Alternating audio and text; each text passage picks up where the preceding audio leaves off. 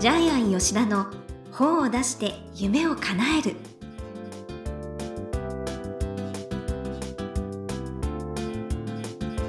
こんにちは倉島真帆です。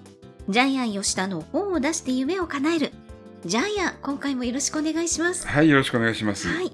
ジャイアン最近池袋から新大久保へ自転車で行ったそうですね。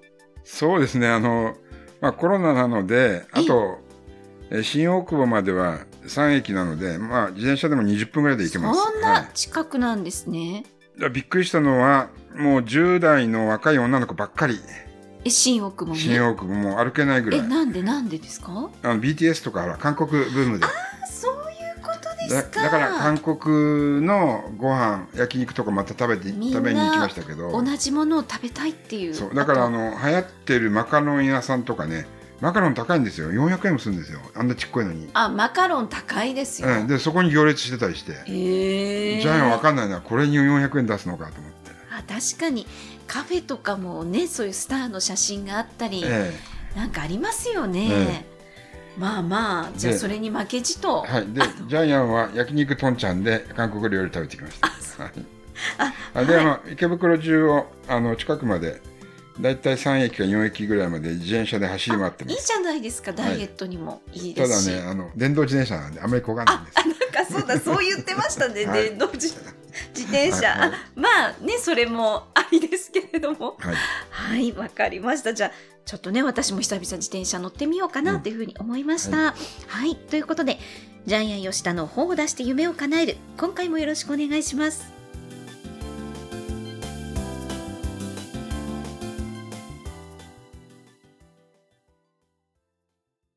続いてはいい本を読みましょうのコーナーです。このコーナーはジャイアンが出版プロデュースをした本も含めて世の中の読者の皆さんにぜひ読んでもらいたいといういい本をご紹介しています。今回の一冊は何でしょうか？はい、えー自動車は文化だ。えー出版社はサンライズパブリッシング。著者はですね、ジャイアン出版塾の6期生、えーマサと呼ばれてましたけども、えー東畑正史さんです。はい。じゃあ、まおちゃん、プロフィールお願いします。はい。1973年生まれ、東京都江戸川区のご出身。幼少期にスーパーカーの存在を知り、いつかはフェラーリに乗ると心に誓われます。学生時代はオートバイサークルに所属する一方、トヨタ AE86 で峠のドリフト走行、マツダ RX7 で首都高での走りを楽しまれます。大学卒業後、会社員となり、無理をしてローンを組んで購入したポルシェ911を皮切りに、プレミアムカーの魅力に目覚められます。不動産経営者向けのアプリサービス事業などを展開する傍ら、サーキット走行やツーリングを楽しむためのコミュニティ、赤坂自動車文化研究所を主催、自らのカーライフを発信してらっしゃいます。はい。で、マサはですね、あの、一番最初に、大富豪サラリーマンの教えを出してですね、その後、仕組み化であなたの物件の稼働力と収益力を最大化っていう2冊の本を出して、今回が3冊目になってまうす。で、多分この本が一番出したかったんでしょうね。もう本当ですね、車に対する愛がはい。伝わってきます。で、1978年頃に日本でスーパーカーブームっていうのが起きたんですけども、まあその火付け役がですね、漫画のサーキットの狼。なんかありましたね。はい。ロータスヨーロッパに乗る主人公が、えーいろいろなスーパーカーと競争して勝つみたいなですね。そういう漫画がありましたね。うんはい。で、彼はそれに刺激されて、いつかはフェラーリ、ね、っていうことで夢を叶えたんですけども、まあサラリーマンだとお金がないから叶えられない。そこで彼は不動産をやるようになって、そこで成功していく成わけですよ、ね。功して、いや、やっぱり思いは通じるんですね。そうですよね。だから、高い車を買うために、やっぱり、えーどうしたらいいかまで考えてやってますね。この紆余曲折が本当また、ねいいですよね。で、今、時代は EV 車ですよね。電動自動車ですよね。だから、あの、これからはこういうスーパーカーとかですね、プレミアムカーっていうのは多分もしかしたら時代に逆行していくかもしれないんですけども、昔の車のやっぱりサウンドとか振動とかね。あの、す座り心地とか。そうそう。はい。メーカーのちょっとあれですね、走るのに徹した、そのこだわりみたいなやつは逆にですね、一部の熱狂的なファンを。これからも引き継げ続けていくと思いますけど好きなね。方はね、ほんと好きですし。ねいや、私女性です。そんなに正直車興味なかったんですけど、これを読んだらですね、やっぱりいいなって。本当に、フェラーリいいなって思いました。で、あのーマサもですね、あの、車をどんどんどんどん乗り換えていくんですよね。で、自分の車の昔乗ってた写真もガンガン出てくるんですけど。うん。で、最近ですよね。最近やっとフェラーリ手に入れたんですよね。うん、あの昔はポルシェ911乗ってたみたいなんですけどね。もうあれ、本当に好きだっていう情熱が本から溢れ出してますよね。本当ね、男のロマンっていう、え素敵です。え。で、まああの本当、ワクワクするしますよね。でまさか普通の車好きとちょっと違うのは、車の聖地巡礼やってるんですよね。4章なんですけども、あ例えば、あの、F1 の行動コースをテストドライブしたりとかですね、えースーパーカーの聖地、ニュルブルクリンクに行ったりとかですね、あと BMW のアルピナ本社訪問したりとかですね、ロータスドライビングアカデミー、えーフェラーリの聖地訪問、はい。はい。BMW 博物館。そう。もう、全部本当に、いや、もうすごいなーっていう。写真入りで、ええご本人の。本当に好きで好きでたまらないんですよね。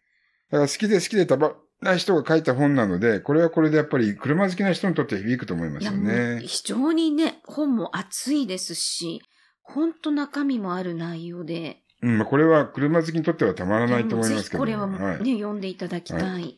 そうですね。車に興味がない人読んでもダメですね、これはね。うんはい。なんかね、ドライブどこがいいみたいな。そうですねね。最後はフェラーリを仙台売った男、あの、伝説の中古車ディーラーの人と対談してますよね。うんあ本当に好きな魅力だけがどんどんどんどん溢れ出してる本ですよね。いや、もう本当ね、興味ない私もですね、あの、本当本当に、この、Facebook グループにちょっと私もリクエストしようと思ってますので、ジャイアン昔、ジャイアンは BMW が似合うよって言われたことあるんですけど、どうですかね？似合うんじゃないですか？ロールスロイスとか。いや、それは違いますね。あ、そうですか。やっぱり、そっちじゃないと思いますね、やっぱり。うん。まあ、ジャイアンに似合う車を教えてください。あ、そうですね。は はいい。なので私も赤坂自動車文化研究所、Facebook グループ入りたいなと思いました。で、それぐらい本当楽しい本になっています。では、このコーナーで最後に伺っている本の眼目は何でしょうか？はい、えー、夢は好きの延長上にある。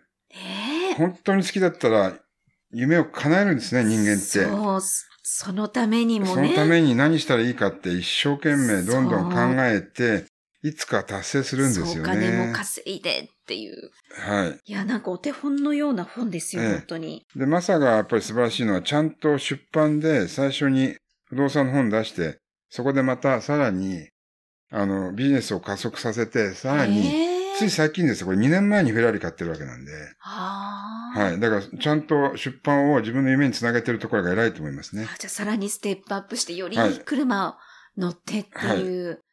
ねえで、念願の自分の、えー車好きの本も出さ、出したわけですからそっかね。そっか。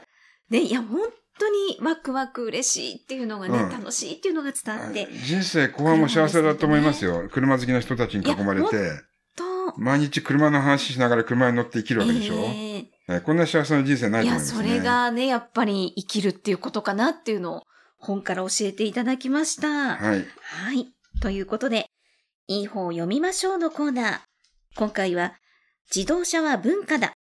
東畑正史さんの一冊をご紹介しました。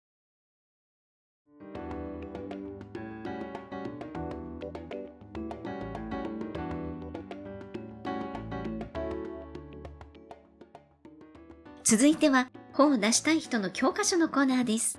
このコーナーは、本を出すプロセスで出てくる問題を毎回1テーマに絞って、ジャイアンに伝えていただきます。さあ、今回のテーマは何ですか？一点集中、一点突破。おーえーっと、先ほども真央ちゃんとお話ししてたんですけども、自分の夢を諦めてる人が非常に多い。そうですよ。で、できないと思ってると本当にできなくなる。はい。しかもその状況が5年、10年続くと、えーもう脳が自分の潜在意識が諦めてしまう。確かに。だから、ジャイアンは夢は人に語らなくてはいけないと思ってます。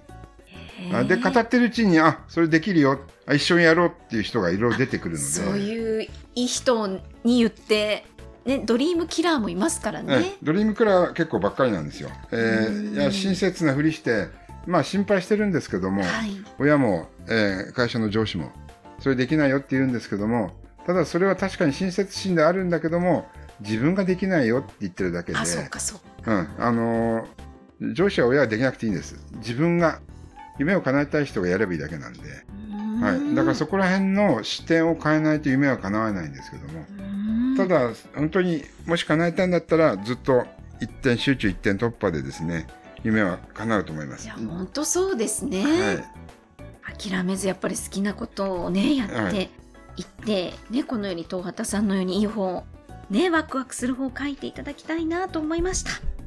ということで、本を出したい人の教科書のコーナー。今回は、一点集中、一点突破ということでお話しいただきました。どうもありがとうございました。